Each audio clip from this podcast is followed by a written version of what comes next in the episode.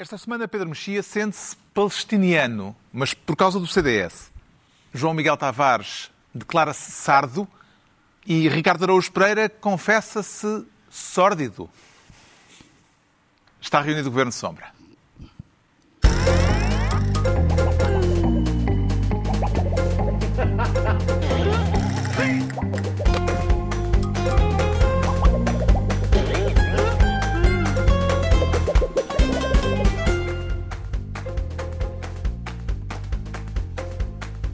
Ora então, viva, sejam bem-vindos. No final de uma semana em que as questões da saúde mental tomaram conta do desporto de alta competição nos Jogos Olímpicos, uma semana também em que se discutiu o papel histórico do Hotel Saraiva de Carvalho e em que gerou controvérsia a decisão do Governo de não decretar o luto nacional pela morte do comandante operacional do 25 de Abril. Temas que vamos desenvolver daqui a pouco neste Governo Sombra com a distribuição de pastas, mas antes as decisões relativas à pandemia. Já se sente a caminho da libertação total, eh, para usar uma expressão trazida para a vida pública pelo Primeiro-Ministro, Ricardo Araújo Pereira? Fiquei um bocadinho inquieto com, a, com, a liberta, com o caminho para a libertação total, que é uma expressão de sabor simultaneamente anarquista e evangélico. E eu estou, fiquei inquieto com isso. Além de que já estou Uh, estas promessas de não, agora é que vai acabar, agora é que vai para a semana, pô, se calhar para salvar o verão, eu lembro-se quando nós íamos salvar o verão, acho que foi o ano passado, que íamos para salvar o verão, tínhamos de fazer um sacrifício. Mas acha que foi insuficiente aquilo que foi decidido? Não, não, não. Eu, oh, Carlos, eu sobre isso não sei. O é salvar eu, o Natal, não é? Eu quero é andar na rua sem máscara e ir a espetáculos, bater setembro. palmas e respirar como deve ser. Sem, não, sem ir a espetáculos pode. Quem te tira festivais de rock, tira tudo. Exatamente, é isso. Está-lhe a faltar o moche. Curtir é. todos esses sons, altos sons não ficou desiludido, eh, eh, ficou apenas inquieto Fiquei pelo inquieto, facto de ainda andar mais um mês de máscara na rua. Carlos, sim, estou desconfiado, estou desconfiado com esta uh, ah, bom, mas quando, quando chegarem as vacinas é que é. Espera, tem primeiro, primeiro vamos vacinar como deve ser toda a gente. Espera, ainda, ainda falta um bocadinho. E eu já estou, estou como aquelas crianças que dizem, já, já chegámos, e agora? Já está? Já chegámos? Já posso, posso sair? Hum. Estou muito insuportável. Depois da terceira e da quarta vaga começas a temer é pela terceira e pela quarta dose, não é? Tipo, duas doses, mas agora duas doses agora não mais chega. Uma dose, sim, mais uma dose. Só da Israel vai começar a dar a terceira dose Vês? da Pfizer e provavelmente nós é. também, isto, nós a inoculação uh, não nos imuniza para sempre, portanto... É isso mesmo. Há de haver mais. não, afinal é só na quarta dose. E tu dizes, já não tenho idade para tantas. Bem, esta semana voltou à ribalta o conceito de otimismo irritante, um conceito que Marcelo reclama agora para si, mas que o próprio Marcelo atribui a António Costa, embora tenha sido ele, Marcelo, a criá-lo. um pouco o espírito habitual que tem o seu Primeiro-Ministro aquele seu otimismo crónico e às vezes ligeiramente irritante. Eu agora também estou, como diz o Sr. Primeiro-Ministro, um bocadinho irritantemente otimista. Houve aqui uma ligeira inversão de posições sobre o visto. Não, não, mas digo eu. Digo eu, eu assumo, eu assumo. Marcelo atribui a Costa a expressão que ele próprio uh, criou em 2016, usando agora sim. para si próprio eh, esta ideia do otimismo irritante acompanha Houve, este sim. otimismo irritante Eu de acompanho... Marcelo sobre Marcelo e sobre sim. Costa e Costa. Eu acho que só, não, a vida política portuguesa bastava ter um protagonista, que era o Marcelo, porque ele. ele faz as vozes Exatamente, todas. ele faz as vozes de toda a gente. Ele, neste momento ele disse: já viu o Sr. Primeiro-Ministro, inverteram-se as posições inverteram-se as posições em que eu o tinha colocado. E agora, ou seja, é, basta ele, basta ele com todos, a manobrar todos os outros eh, fantoches. Uh, e acompanha ou não esta. Talvez o João Miguel Tavares, uma vez que não, não me quer responder, acompanha o otimismo irritante. Do... Não se pode desconversar. eu, eu acho que é mais um. Do Presidente um... da República. Eu acho que é um irritante inevitabilismo. Acho que a palavra não existe, mas inventamos agora. É, é, quer dizer, é inevitável. Ou seja, o, a situação do país não pode ser aquela que o Ricardo acabou de descrever. Quer dizer, não, não podemos estar todo com veio a primeira, a segunda vaga, a terceira, a quarta vaga, e agora é a segunda dose, a terceira dose, a quarta dose, e enquanto isso continuamos todos de máscara e a não poder ir aos restaurantes ao fim de semana sem ter feito o teste. Não, agora já se pode. Ah, sem, sem ter feito teste, teste à porta, teste, ou, ou então levar alguém de farmácia. certificado. Ou ter o certificado, que eu, por exemplo, com uma família numerosa, era um, era um enorme problema, porque não podia ir com as criancinhas, porque elas não. Ou andavam a fazer todas as testes, ou ainda não têm idade para ter o, o certificado, porque, porque não são vacinadas. Ora, convém que a população portuguesa acredite que a vacina serve para alguma coisa. E acreditar que a vacina serve para alguma coisa significa não continuar a fazer as mesmas coisas que se faziam antes das pessoas estarem vacinadas. Ah, eu acho que esta comunicação é compreensível, ou seja, isto agora, estas medidas estão associadas à percentagem da população portuguesa que está vacinada. Portanto, quando chegar aos tais 85%, ou mais alto ainda do que isso, dá acesso a tal libertação nacional, sendo que, ao mesmo tempo, acho que já todos percebemos que vamos ter que andar a conviver com isto durante muito tempo, como uma espécie de gripe quem tinha razão era, era o Bolsonaro. Eh, bem dizia ele, já em termos visionários, que isto era uma espécie de gripezinha. É, é numa espécie de gripezinha que isso sabe transformar, o que é que é já com toda a gente vacinada. Não é sem vacina. Bem, isso é mesmo dar razão por partes travessas, porque acho Não, era só uma dele... piada. Tu é que levas tudo a mal, eh, Carlos Dentre as medidas que o Governo anunciou, Pedro Mexia, na sequência desta reunião do Infarmed, qual é aquela com que mais se regozija, digamos? Eu, desde o tempo do Topo Gigio, que não gosto de deitar cedo. Portanto, não estavas à espera dessa resposta. Ah, Mas o que mais, a canção e depois o que mais me regozija Espero é, que não haja é a possibilidade jovens a ver o, oh, e a ouvir o programa, porque o Topo Gigio já não diz nada a ninguém. Uh, o, Eu tinha um Topo A possibilidade de jantar tarde e ir à última sessão. Eu, atenção, se eu se não tivesse visto, se me descontasse os filmes da última sessão, eu não sabia nada sobre cinema. Eu acho que vi dois terços dos filmes que vi na vida na última sessão. Eu tenho ido muito pouco ao cinema. E, portanto, do ponto de vista da minha vida, egoisticamente, é isso. Mas eu acho que, eh, não egoisticamente, tudo o que puder, tudo o que puder melhorar a vida a vida das empresas e dos estabelecimentos com porta para a rua que precisam de movimento e, sobretudo, nestes meses do verão, é, é bem-vindo. Bem, esperemos que as condições, que haja condições em breve para a tal libertação total. Agora sim, a distribuição de pastas, nesta que é a última emissão do Governo Sombra antes da habitual pausa em agosto, e o João Miguel Tavares quer ser ministro da meia haste. Tem alguma tese geral sobre as situações em que se justifica decretar luto nacional, João Miguel Tavares? Não. Sobre as situações em que se uh, decide decretar luto nacional ou se deve decretar luto nacional, eu não tenho nenhuma tese. Mas tenho uma tese sobre aquelas situações em que não se deve decretar luto nacional. E essas situações são quando a pessoa que faleceu, por mais generosa que tenha sido e brilhante, e por mais que lhe devamos, numa determinada altura muito específica da sua vida, depois chegou uma outra altura da sua vida que, que se pôs a colocar bombas contra uma democracia estabilizada. E, portanto, acho que uma democracia não pode decretar luto contra, a favor de pessoas que colocaram bombas contra uma democracia. O, o critério é muito simples.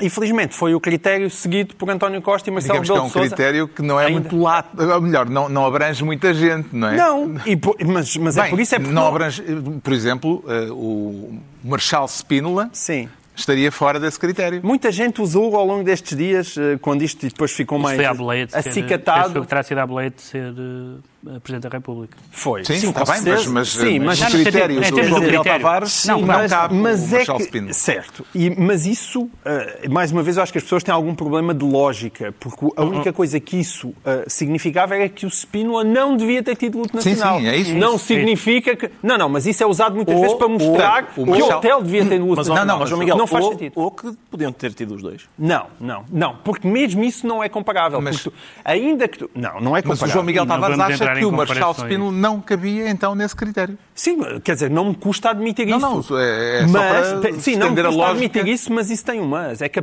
mesmo assim, colocar bombas em 1975 ou em 1976 não tem nada ui. a ver com andar a colocar bombas em 1984 ui, ou 1985. Ui, e é... Pá, não vamos entrar no campeonato Não, vamos, vamos, vamos. Eu comigo vamos. Pá. Isso é uma questão de... Este senhor é terrorista. Que horas são? Ah, então é grave. Não, não é, não tem então nada é a ver com isso. Não tem nada a ver com isso. Eu estou só a dizer que os critérios não são iguais e não me venhas dizer que Portugal em 75 ou 76 é igual a Portugal em 84 ou 85. Da mesma maneira que muitas pessoas considerarão que é completamente legítimo andar a colocar bombas em 1972 ou em 1973.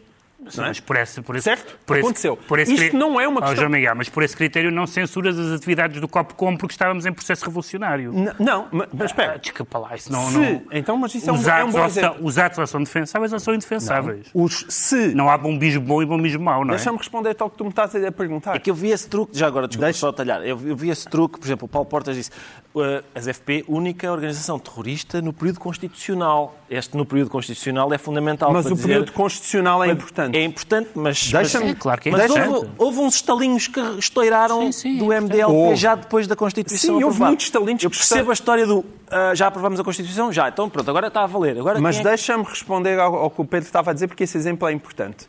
Aquilo que o hotel fez durante o tempo do Copcon foi uma barbaridade, não é? Os, os famosos mandatos em branco. Mas se ele só tivesse feito os mandatos em branco na altura do Copcon, eu acho que se devia estar a fazer luto nacional para o Hotel Saraiva de Carvalho. Isto não é sequer uma questão ideológica, porque, ou uma questão de esquerda-direita, porque eu recordo, eh, muita gente eh, ter falado do Spínola, por exemplo, Álvaro Cunhal, em 2005, houve no luto nacional, eu não ouvi ninguém dizer que não devia haver luto nacional por causa de Álvaro Cunhal. Epá. E isso certamente não pode ser acusado de questões ideológicas. Há muita gente que duvidava que ele tivesse um grande amor pela democracia portuguesa. Mas isso não interessa. Aqui o ponto é, Hotel Saraiva de Carvalho, na década de 80, ou se ele não... Quer dizer, nunca foi provado que ele estivesse ligado a crimes de sangue. Isso também é importante ser dito. Mas foi o próprio Hotel Saraiva de Carvalho que admitiu pela, pela boca dele que houve uma cumplicidade efetiva, uma cumplicidade de silêncio, foi palavras dele, em relação às FP25, das quais ele nunca se afastou. Isto foi dito pelo próprio Hotel Saraiva de Carvalho.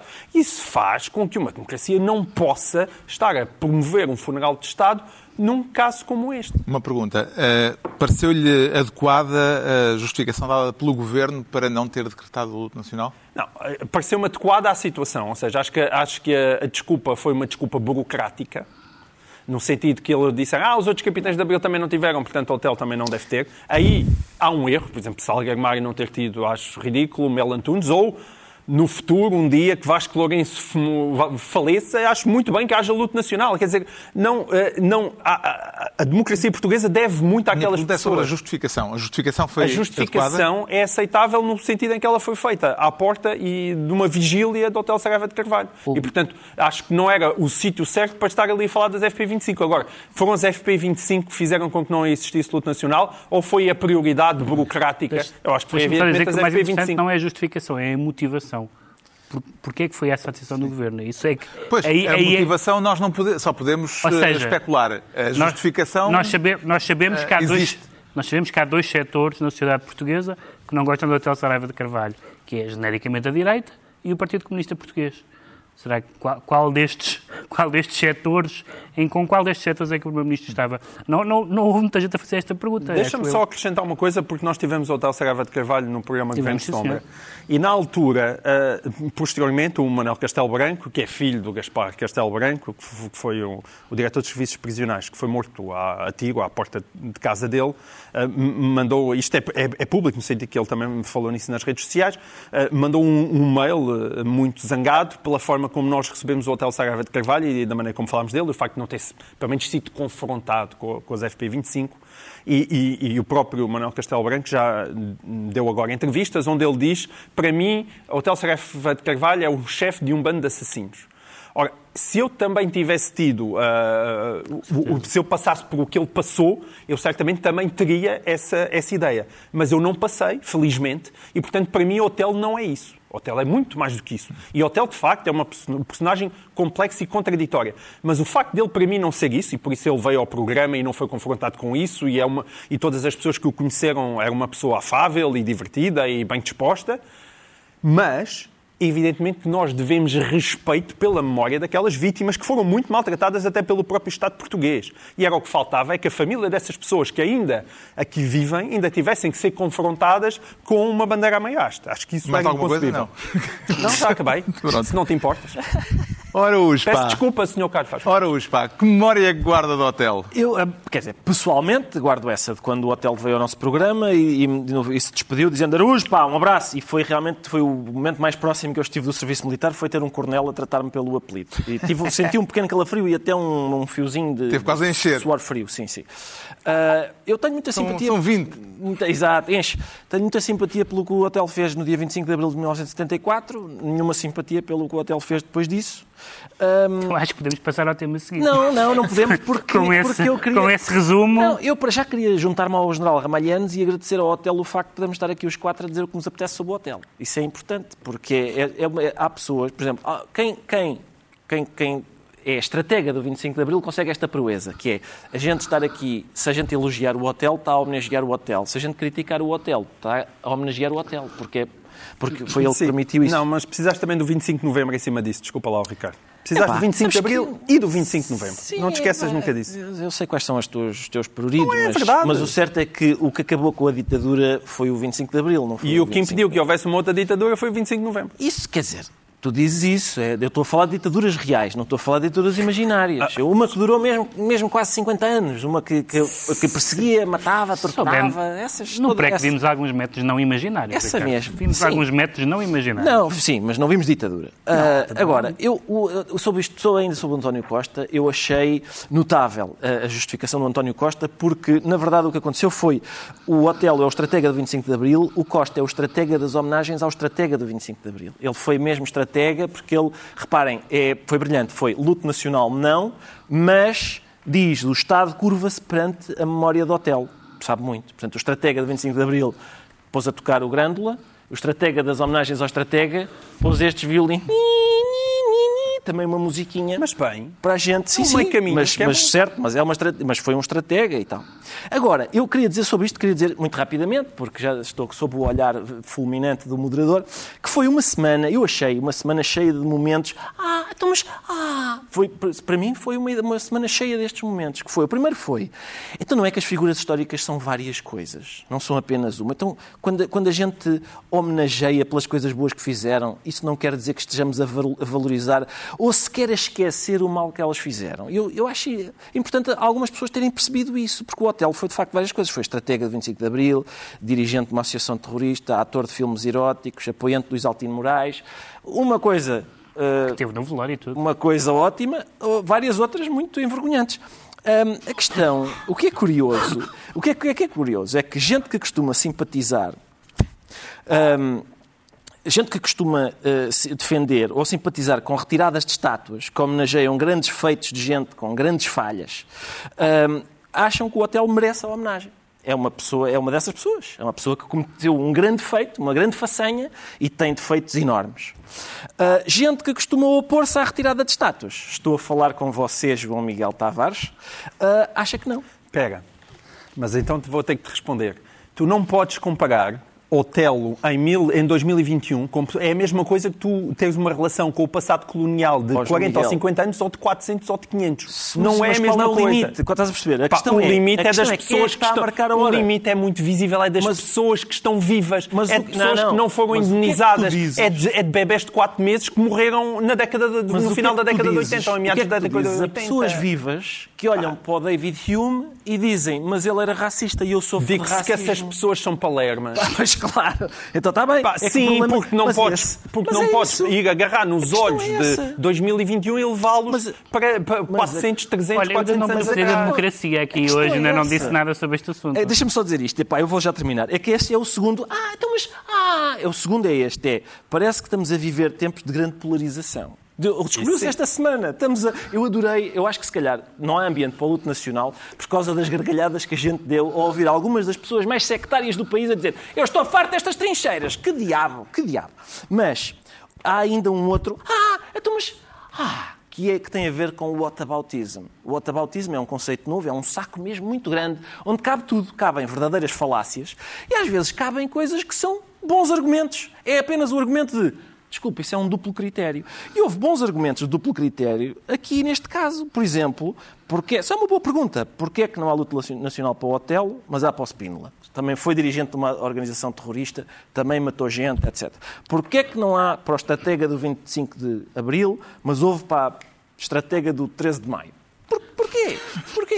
São bons argumentos, são boas perguntas. Não, é, não, não, não. Pedro Mexia, Estás a desvalorizar. o que é que prevalecerá da é figura do 25 de Otelo? Abril. O herói, a imagem do herói ou a imagem do vilão? Epá, Eu tenho uma, uma convicção que não diz respeito apenas às figuras históricas, mas às pessoas em geral, que as coisas boas não, não resgatam as más, nem as, nem as más inquinam as boas. As pessoas eh, têm diferentes facetas. E há uma, é evidentemente inapagável da história a participação decisiva do hotel no 25 de Abril e é eh, inapagável da história que foi o 25 de Abril que derrubou a ditadura e que desencadeou o processo que, com avanço e recuos, vive, eh, deu o regime que nós vivemos hoje e o regime em que nós queremos viver hoje.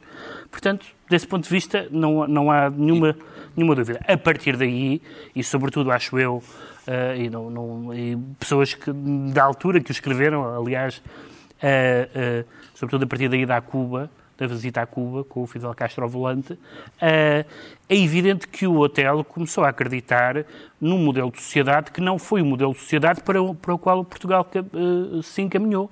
eh, que era um modelo de sociedade que jogava o chamado poder popular contra a democracia eleitoral, etc, etc. E também é indiscutível que, e há documentos, constam dos processos, não sei quem mais, que o Otelo, ao criar aquele pro- projeto global, se aproximou de um caminho, eh, porque, vamos lá ver, eh, eh, uma coisa é uma pessoa ser responsável por mortos. Outra coisa é uma pessoa ser membro ou afim de uma organização terrorista. Mas essa linha é bastante ínfima. Não é ínfima do ponto de vista da, da, do da- da acusação concreta de um crime, mas uma pessoa que participa em reuniões e há vários apontamentos dele em que se discutem assuntos. Portanto, é- todo esse caminho do hotel é um caminho muito problemático. É um caminho de profunda, de profunda hostilidade ao regime que é este regime que nós vivemos hoje. E, portanto, desse ponto de vista, é um legado muito problemático. Agora, daqui a 100 anos, se me perguntarem, daqui a 100 anos, as pessoas vão se lembrar do, do 25 de Abril, embora lamento informar que daqui a 100 anos ninguém vai saber quem é o hotel, porque ninguém vai saber quem é ninguém.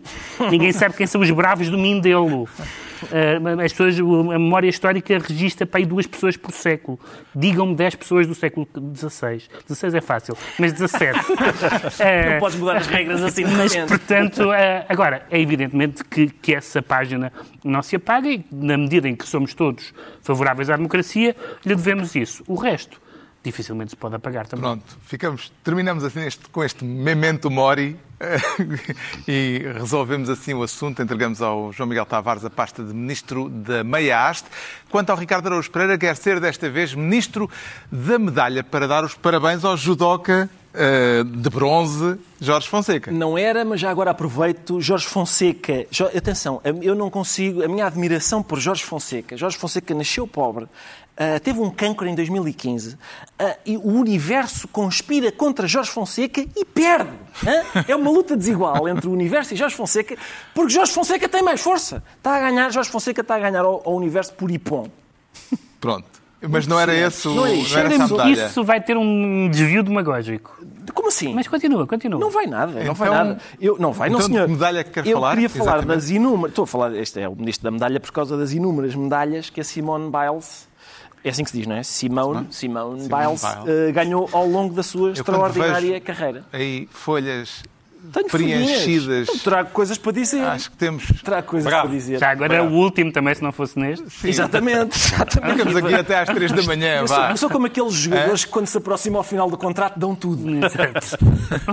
E- Ficamos até às três da manhã. Sim. Se, se não nos disse, não nos mandarem embora, continuamos por aqui. Bem, isso. então, está a referir-se à desistência nos Jogos Olímpicos da ginasta norte-americana Simone Biles, que eh, pôs em primeiro plano as questões da saúde mental Hum. no desporto de alta competição. E eh, parece-me irónica essa referência a medalhas, claro. Não é às Não, medalhas não. que ela já ganhou ganhando todos os torneios de all-around em que É- participou não, não, desde atenção. 2013. Não é nada irónica, porque o que eu quero, aquilo de que eu quero falar é precisamente do facto da Simone Biles ser uma atleta extraordinária, provavelmente a maior ginasta de sempre. Pronto, mas, provavelmente vá, a maior ginasta venha de lá a sempre. adversativa que temos Não, não, não há nenhuma. a questão, aliás, isto foi mais um. Ah, então, mas. Ah, desta semana. Foi mais um. Foi uma semana recheada de. Ah, então, mas. Ah. Tens de gravar um ringtone com isso. Este- exatamente. Este. O que é que, o que, é que nós descobrimos? TikTok, O que é que nós descobrimos esta semana enquanto sociedade? É que tu queres ver que o desporto de alta competição não faz bem à saúde física nem mental dos atletas. Descobriu-se isto. Aparentemente isto foi, descobriu-se isto. Ah, a, a minha questão é a seguinte: o que é que se admira quando se admira um atleta extraordinário? Em resumo, em, só para ser resumidamente, é, o que se admira é que ele se submeta a um tratamento desumano. É isto que a gente admira. Uhum. O que a gente admira num atleta extraordinário é isto. E num, É- e num fuzileiro. Trata-se, exatamente, trata-se do seguinte sacrifício inimaginável. Olha, o senhor vai dedicar a vida toda a repetir um conjunto de movimentos obsessivamente e vai fazê-lo tantas vezes que se vai tornar numa das melhores pessoas do planeta a fazê-lo, no caso da Simone Biles, de sempre que alguma vez habitaram o planeta. Sim, num grande pianista, a mesma coisa. Exatamente. Eh, Além disso, Sim. o senhor nunca vai beber uma cerveja, nem comer uma chanfana, nem sair à noite com os amigos, porque amanhã tem que se levantar cedo. É esta a vida desta. É o que a gente admira, é isto. E, portanto, qual é, qual é se há alguma adversativa aqui, é a seguinte: é que as pessoas disseram assim. Pressentia. Foi, Eu estava a pressentia. sentir Eu gosto como este é o É tema que- mais preparado do ano. pá. Não, não, então eu não falei muito sobre o hotel. Não, É um é. tema super importante. Eu acho um importante, tema é. Estás do lado importante. certo da existência. Que é um tema, para mim o tema não é de saúde mental, atenção. O tema não é de saúde mental, é um tema, digamos, não sei se é de semântica, se é. É uma coisa que eu acho problemática, que é o seguinte, que é as pessoas terem dito assim, a coragem de Simone Biles. E eu, ao longo da vida, tenho-me apercebido do seguinte, hum, a opção sensata raramente é a, operação, é a é a opção corajosa. Coragem foi o que a Simone Biles, por isso é que eu sou ministra da medalha, coragem foi o que a Simone Biles teve de fazer, ainda por cima, tal como Jorge Fonseca teve, o universo também conspirou bastante contra esta miúda, atenção. Coragem foi o que ela teve de fazer. Isto, o que eu estou a dizer não é, isto agora é o contrário de coragem, não é isso, atenção, eu sei que o campo está minado e há muita gente que está de olho em mim para...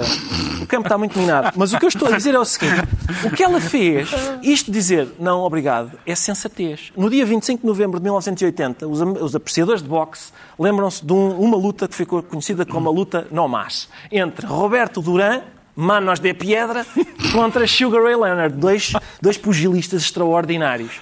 No sétimo assalto, Roberto Duran disse assim, no más, e foi-se embora, abandonou o ringue. Abandonou o ringue. O que é que aconteceu?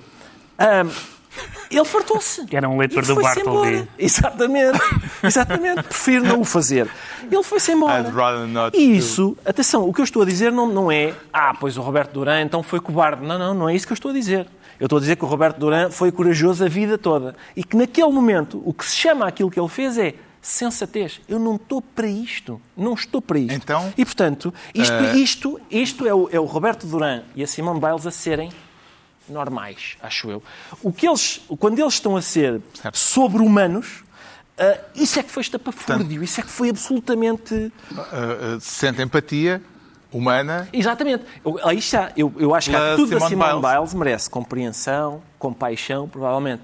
Mas não... Não se pode chamar coragem. Eu acho problemático designá-la de corajosa, porque eu, por exemplo, eu Corajosa de no ouvir- sentido em que defrauda as expectativas de uma forma consciente e transparente. Mas eu gostei muito de ouvir não, o... não, não se remete apenas ao seu silêncio na sua toca? Certo, mas eu gostei muito de ouvir o Nelson Évora, que também sabe duas ou três coisas sobre isto, e ele disse assim: ela tem tanta pressão que alguns deve ter-se esquecido de que é preciso divertirmos. E eu percebo que seja difícil uma pessoa lembrar-se disso, tendo em conta a pressão a que se está sujeito e tudo.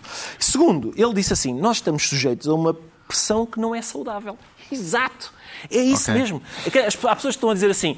Realmente, esta cultura doentia de vitória. Atenção, a Simone Biles é a Simone Biles porque ela triunfou fulgurantemente na cultura doentia de vitória. Essa é que é a questão. Ou seja, ela, ela teve uma coragem inimaginável para conseguir o que obteve. E eu acho problemático dizer que isto ah, é, que agora é que é. É só a palavra Não, não, coragem, é agora. portanto. É semântica, é o meu problema Pronto, é é só um problema semântico. Vê Simone Biles, Pedro Mexia, sobretudo como uma atleta falhada, ou como uma mulher que merece um sinal de empatia por aquilo que que está a sentir. Eh, Basta, basta ver o currículo dela ou ver as imagens dela para que essa ideia de que ela é uma atleta falhada não tem sentido nenhum. É, é- chega, a ser, chega a ser grotesco. Uma falhada neste, nesta Não, está bem, mas. Não, mas sim, está há bem. Está bem. Isso Isso é- não, agora, eu acho que há duas coisas diferentes. Eu acho que se a diferença for apenas uma diferença onomástica, eu sou capaz de concordar com o Ricardo. Ah, no sentido em que, por exemplo, ah, Se calhar não é só. Uh, uh, por exemplo, o New York Times falava, o New York Times falava, por exemplo, de que, de que, de que era preciso acabar com o elogio do, esto, do estoicismo no desporto. E eu isso acho disparatado. Acho Também que, acho. Acho que tem que haver estoicismo no desporto, como tem que haver estoicismo na vida em geral. Outra coisa é a doença mental. Exato. E desse ponto de vista, desse ponto de vista, tudo o que seja uma pessoa, sobretudo uma pessoa que está com os holofotes em cima e que, portanto, tem eh, um, um poder de exemplo, uma pessoa admitir que a sua saúde mental a impede de fazer o seu trabalho de cumprir a sua vocação e, portanto, se deve afastar por isso, eu acho que isso é pedagógico para as outras pessoas. E, portanto, desse, desse ponto de vista, eu valorizo muito o exemplo. Outra coisa é como os, como os atores têm medo de entrar no palco. Um ator que tenha medo de entrar no palco sempre não pode ser ator. Eh, Isto não aconteceu sempre. Houve um momento, aliás, houve outros casos nos últimos, nos Jogos Olímpicos, nomeadamente, e mesmo antes, de atletas por razões diferentes. Eu acho que os, os casos, os casos não são todos iguais, que desistiram, ou foram para casa, ou, eh, ou, ou tiveram uma atitude dessa natureza. Em alguns casos, percebeu-se que eram que eram doença mental. E a doença mental é uma coisa que não deve ser tratada. Quer dizer, perante a doença mental, o desporto é só desporto.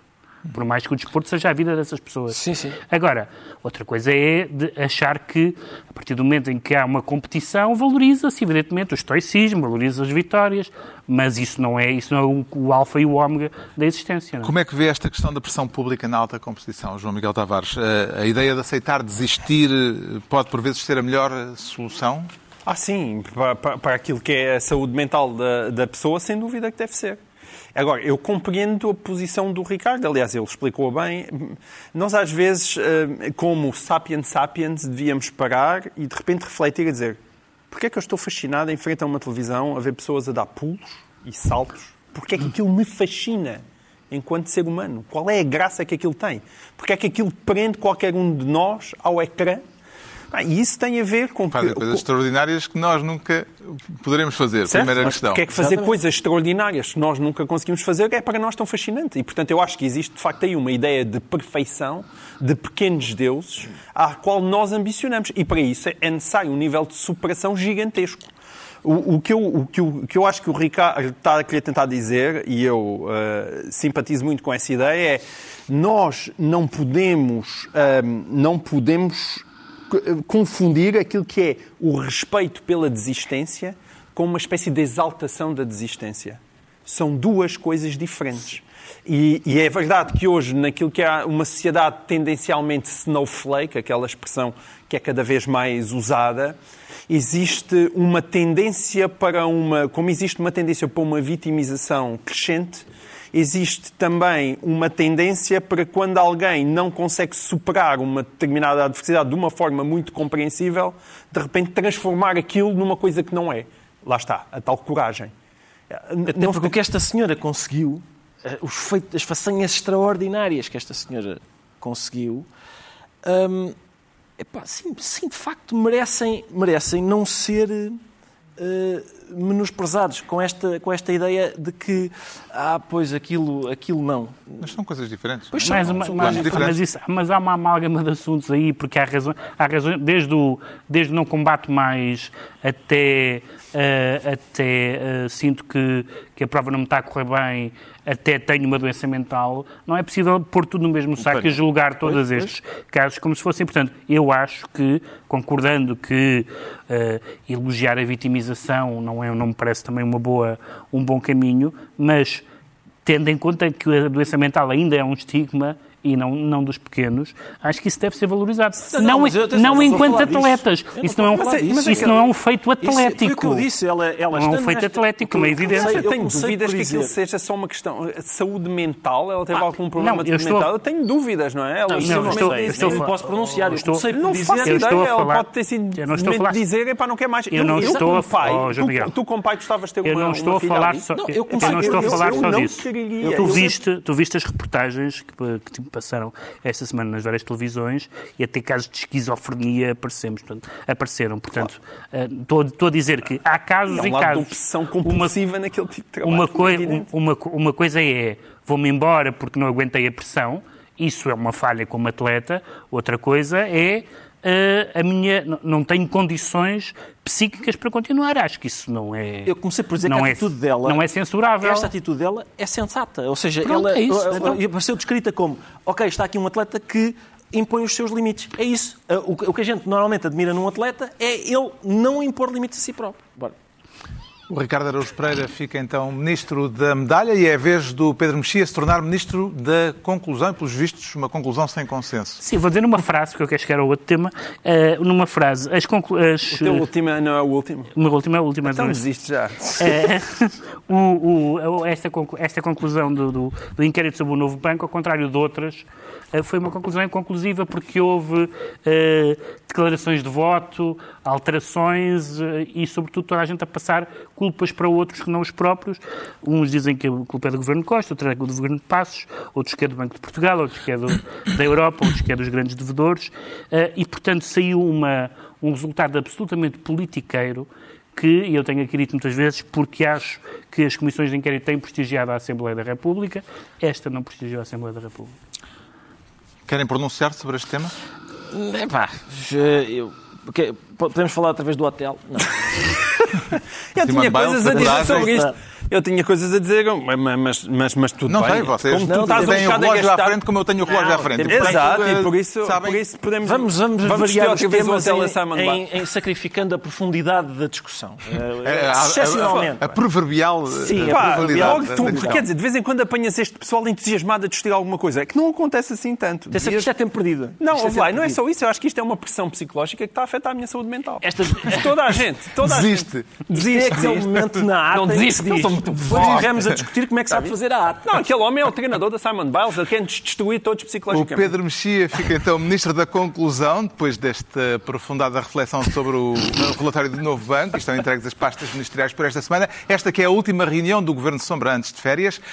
Altura agora para sabermos porque é que o Ricardo Araújo Pereira se declara sórdido e porque não torpe, ignóbil, vil. O que quiser, Carlos. Pode ser que tudo quiser. isso? Pode ser tudo isso. Pode ser tudo na- Isto vem a propósito de um texto de Pacheco Pereira. Um texto muito interessante do Pacheco Pereira na semana passada. E ele chamou-lhe público... Não, não me chamou sórdido. Ele também não vai fazer isso, é uma pessoa elegante. Mas ele Mas sentiu estabeleceu- que- Senti... Indiretamente Bom, era- enfiou essa carapuça, pelos vistos. ele, ele usa expressões cuja paternidade é difícil de negar e, portanto, é muito difícil que uma pessoa não se sinta retratada no texto. Sim. O que acontece é que é um, é um texto em que o Pacheco Pereira estabelece uma espécie de... É uma ambição antiga de várias pessoas, não apenas do Pacheco Pereira, que é fazer uma ética do riso, é estabelecer Certo. de que é que se pode e não pode rir. E as pessoas que, que tentam normalmente estabelecer essa ética confrontam-se com dois problemas. O primeiro é o facto do riso ser espontâneo. É difícil dizer, ah, não te rigas disto, quando a gente às vezes não, ou quase sempre, não controla. Segundo, há um certo paternalismo nessa ideia de que a gente pode dizer disto aqui não se pode rir. Quando a gente estabelece um grupo de, digamos, coitadinhos dos quais a gente não se pode rir, é, há ali um paradoxo, que é a gente quer protegê-los, mas ao mesmo tempo estamos a menorizá-los. A expressão eh, que o Pacheco Pereira usa Uhum. e que o Ricardo, de que o Ricardo é eh, pai, Sim, somos São é um coletivo de pais. coletivo sim. de pai, Sempre que isso. É, é. É uma... são os tesourinhos, no caso das autárquicas. pais Aliás, homoparentais. eh, Uma nas duas últimas, eh, eh, a propósito disso e a reboque disso, nas duas últimas eleições autárquicas, o Governo Sombra fez emissões Uhum. especiais ao vivo com público, em que o tema central foram eh, justamente os tesourinhos das autárquicas, Sim. os cartazes mais patuscos que aparecem Exato. pelo país nestas alturas. Eh, Será caso para enfiarmos a carapuça de Eu acho Pacheco que Pereira? sim. Eu acho que sim. O Pacheco Porque ele não gosta, eh, não o gosta. texto Sim, resumindo ele- assim grosseiramente, Diz, sim, ele diz assim. ele não gosta prática... que se goze Sim. eh, com esses cartazes. Ele diz, existe uma prática de gozar com aquilo que se ficou conhecido como tesourinhos deprimentes, ou seja, cart- cartazes ridículos, etc. Nunca participei nesse riso, porque se há coisa que em Portugal não é deprimente, são as eleições autárquicas. Este raciocínio eh, é, tem um vício, que é, não decorre de- do facto de alguns cartazes serem ridículos, que as eleições autárquicas sejam ridículas. Ninguém diz isso. Ninguém nunca disse isso. Um, e depois, há, quer dizer, há, há, outros problemas que são, uh, diz, o, diz o Pacheco Pereira, uh, os tesourinhos experimentos, uma crítica típica elitista diante de campanhas muitas vezes artesanais, e ele diz, e com razão, já cartazes que, com, com publicitários, com muito dinheiro, cartazes sem qualquer imaginação, com as cores escolhidas, Photoshop, palavras de ordem estereotipadas, se quiserem, isto é que eu acho deprimente. E o facto destes serem deprimentes não faz das é eleições não autárquicas e não fazem das, das eleições autárquicas uh, um, deprimentes. deprimentes. E, portanto, a questão é esta: é, é uma questão de gosto. O Pacheco Pereira acha uns deprimentes e, e eu acho todos. Uh, acho que há, há, em todo lado. E eu não me vou. É, é, é há um problema que eles também são deprimentes? Os patuscos, não, não. Deprimentes no sentido, olha, isto é ridículo. Eu, a questão do Pacheco Pereira é: não se pode rir do povo. A minha questão é: porquê? Andamos a fazer isso há 2.500 anos. O Aristófanes começou logo, começou logo. É, fundou. Uh, e, portanto, eu, a gente, eu também gosto muito do povo, mas gosto ainda mais das minhas filhas e gosto com elas todos os dias. Até para elas perceberem que não têm mais direitos do que as outras pessoas. Portanto, o meu lema é se tem arcabouço para receber o meu voto, tem arcabouço para ouvir uma piada. É este. Eu, bravo, eu acho, bravo! Atenção, acho mais democrática esta posição do que dizer, não, neste senhor coitadinho, neste senhor coitadinho, não gosto com este senhor que... Que, que limite João Miguel Tavares é considera haver para fazer pouco num cartaz eh, numa campanha eleitoral, nomeadamente em campanhas autárquicas? Nenhuns. Ou os da lei, se difamar o senhor ou coisa assim. Não vejo qual seja o problema. Aliás, se alguém não suporta que gozem com ele, realmente também não, não, não está na profissão errada. Portanto, habituem-se. O mais importante nesse texto do Pacheco Pereira era o, era o PS, era o post-scriptum, que dizia assim: No arquivo efêmera, somos os únicos com capacidade para cobrir estas eleições nos mínimos aceitáveis, com a rede de voluntários pelo país fora, cerca de 150 em 2017. Conseguimos, nesse ano, acompanhar 1.600 campanhas, recolher cerca de 35 mil a, 45, a 40 mil objetos. E bravo! Esse é o grande trabalho do Pacheco Pereira. E melhor ainda era se ele selecionasse os mais ridículos e nos enviasse. E nos enviasse. Mas isso é aí, Pacheco, estou contigo. Podíamos fazer trabalho. com, com o apoio da efêmera eh, essa, essa edição Olha, especial muito mais dos tesourinhos que vamos voltar a fazer em, é isso em setembro. Mesmo. As questões levantadas por Pacheco Pereira fazem-no pensar, Pedro Mexia, que devemos reconsiderar esta intenção de, de reincidir? Não, porque a maneira como Pacheco Pereira caracteriza uh, os, os cartazes e até os tesourinhos deprimentes, eh, é, é bastante. É, é, completamente errada. A ideia, por exemplo, de que, de que, de que é eh, um gozo com, com os pobres ou com as pessoas do, da província ou não sei o que mais. Na verdade, a, a prova que não é é que eh, é muito fácil perceber que as características que nós tendemos a escolher são absolutamente universais, como, por exemplo, o mau gosto, como por exemplo os trocadilhos errados, ou às vezes coisas que são puramente palermas. Evidentemente que um autarca da chamusca chamar-se queimado é tem graça. é apenas uma graça. Tem não é? graça, como tem, tem graça. Culpa, Agora, não, se deve usar com os nomes das pessoas. Não, mas a palermice nesse caso é nossa. Ah, é, pois, a palermice é nossa. A palermice é nossa. Sim. Mas qual é a ideia, a razão pela qual nós utilizamos essas, e muitas outras pessoas o fazem, o faziam antes e fazem agora, é que tem graça, não tem nenhuma. A ideia de que isso é para desvalorizar as eleições autárquicas é um salto, é um salto no abismo, porque senão pode dizer, então nós vamos censurar o Shakespeare porque o Falstaff está a esquecer que é, que é, que é, que é embriaguez uh, e que o alcoolismo é um, uma chaga social com a qual não devemos... Ou que aquele senhor está a destruir a política nacional por todos aos domingos à noite na CIC. Bom, uh, esperemos que haja alguém disposto a convidar o Governo Sombra Exato. para fazermos ao vivo. Vamos fazer de qualquer maneira, mas se formos convidados, faremos ao vivo e com público essa emissão especial dos Tesourinhos das Autárquicas em setembro, antes das, das próximas eleições. E assim eh, está esclarecido porque é que o Ricardo Araújo Pereira se declara sórdido. Quanto ao João Miguel Tavares, diz sentir-se sardo. E o que é que despertou esse amor pela Sardanha, João Miguel Tavares? Oh, foi o inverso daquilo que a gente está aqui a fazer. Foi um senhor hum, hum, que, estava, que teve a gozar um bocadinho connosco. Não por estar ali, uh, necessariamente, porque estava a falar a das férias de Ricardo Salgado, na, Sardanha, depois de ter... Uh, arranjado forma de não comparecer na audiência em tribunal onde está a ser julgado. Exatamente, ele disse, ah, segundo a lei, não é? quem tem mais de 70 anos ah, convém, pode optar por, ah, por não ir a tribunal por causa do Covid e nós, entretanto, vimos-lo a passear por Itália sem máscara, muito, muito entretido. E aí o que eu tenho a dizer é que, que ele faz mal, e sim faz mal à pátria ver aquelas imagens.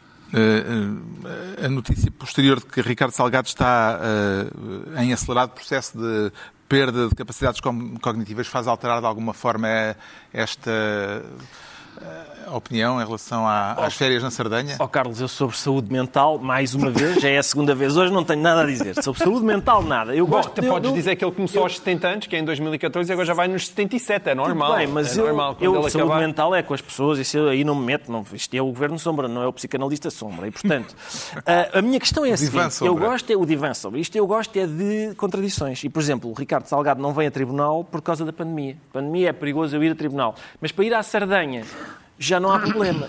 Solução minha, é uma proposta para o nosso. Uh, julgar, fazer, julgar o caso na comarca de Cagliari. Cagliari. É, sempre a fazer assim, os advogados. Mama, mama. E se calhar, se calhar um. Até, até se é apropriado, se calhar um. Assim, mais rouco e tal. Pode ser, atenção, tem um cheirinho. A Itália, realmente, todo. Há alguma anotação sobre isto? Só uma anotação rápida. Uh, uh, se se, vai sonorizar toda a intervenção do Pedro Mexia. É, sim, senhor. Se, se neste, neste inquérito e nestas investigações uh, exibir lapsos de memória é, significa, uh, significa perdas cognitivas e talvez Alzheimer, queria dizer, Zeinal, se não estás a ouvir, contacta com o teu médico de família, porque realmente é uma doença que está muito espalhada. Já sabemos porque é que o João Miguel Tavares se anuncia sardo, agora vamos tentar perceber em duas frases porque é que o Pedro Mexia se declara palestiniano, porque isto, uh, o Pedro Mexia dizer, dizer-se palestiniano merece uh, uh, ser ouvido. Já tem é apropriado? Não, não, não sei, não, não, não, sei como é que se faz. é, mas o. Tem... Aposto que os protagonistas em causa uh, não usam kefie. Também não usam, sim. O kefie é aquele sim. lenço palestiniano que o Arafat usava. Tem a ver, Arafat, com, tem a ver com esta, com esta uh, uh, nova, ou mais recente, desafio ao líder do CDS que é, primeiro tinha sido Adolfo Mesquita Nunes, com uma linha política completamente diferente, foi derrotado, e agora aparece um protagonista que o desafia com uma linha política exatamente igual, que é Nuno Melo. Eu, eu suponho que se Nuno Melo, conhecendo as opiniões de Nuno Melo, as opiniões de Francisco Rodrigues dos Santos, se a próxima luta vai ser entre os dois, eu sugiro que as próximas disputas uh, nos partidos sejam Pedro Nuno Santos contra João Galamba, João Ferreira contra João Oliveira e Miguel Pinto Luz contra Miguel Luz Pinto. Porque são. e os é palestinianos vêm dos Monty Python. E os palestinianos vêm dos Monty Python, que é o fraccionismo que dá a haver uma frente de libertação da Palestina e uma frente da Palestina livre. Isto costuma ser à esquerda, mas eu também gosto de ver à direita. Confesso, um partido que vai do governo à extinção em cinco anos. Há cinco anos eles tinham um vice-primeiro-ministro, atenção.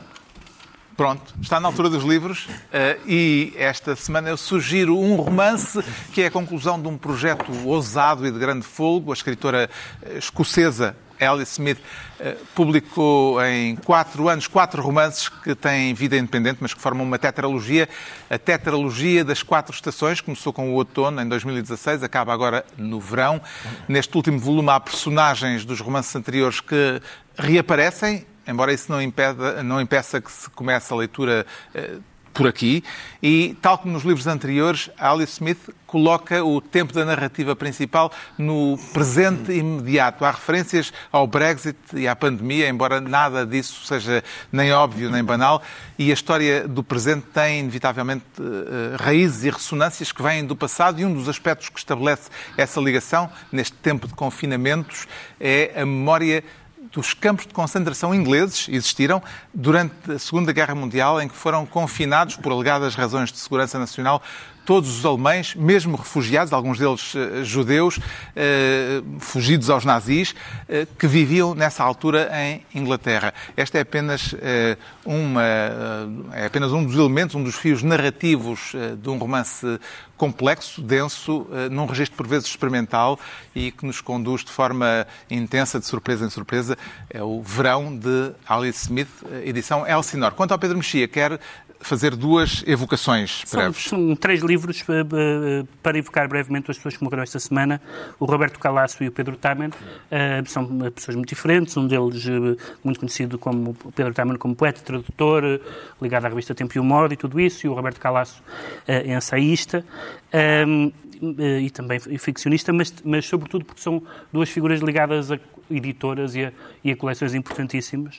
Uh, e eu trago aqui um dos livros do Roberto Calasso, que foi traduzido em, em português, Os 49 de Graus, uh, da Cotovia, que infelizmente já acabou, e, uma, e uma edição que é uma, da coleção da Adelphi, que é uma coleção maravilhosa italiana de livros baratos e com um catálogo absolutamente incomparável, e um livro do Pedro não, Taman. Diz o título desse azul clarinho. Chama-se 100 Cartas para um Desconhecido. Não, não, não. Cento lettere a um sconosciuto. Ah! É, Tá lá, não e, temos tempo para e, a isso. E a outra, um livro do Pedro Taman, que é da coleção de Círculo de Poesia da Moraes. A mais Horácios e Curiáceos. Horácio e Curiáceos, a mais importante coleção de poesia O João Miguel décadas. Tavares sugere uma reflexão sobre o racismo, é isso? Sim, isto é um grande empreendimento Não é só sobre racismo. SOS Racismo, mas chamado Dicionário da Invisibilidade. E são muitas invisibilidades. Eh, Eu, eu, eu simpatizei logo com este empreendimento no sentido em que é construir e não é destruir, não é, não é deitar abaixo uma, estrada, é uma estátua, é pôr de pé um livro. E é verdade que a história é a história dos vencidos e, portanto, a história dos derrotados e dos oprimidos merece ser contada. Agora, é também um livro que dá para os dois lados da guerra cultural. Para quem simpatiza, tem aqui muita coisa. Quem anti- antipatiza tem critérios muito divertidos que demonstram uma coisa. Por exemplo, dois dos invisíveis são Trotsky e Lenin, que estão com entradas neste, neste dicionário. E isso demonstra que hoje em dia o combate ao racismo, o, o, o, o, combate contra o machismo ou o combate a favor dos direitos LGBT está enquistado por questões profundamente ideológicas e que significa que hoje em dia ser antirracista e, anti, e, e feminista e tudo isso tem a ver com ser de uma certa esquerda radical. E isso faz muito mal a estes tipos de combates. E, portanto, este, este, este livro também demonstra isso.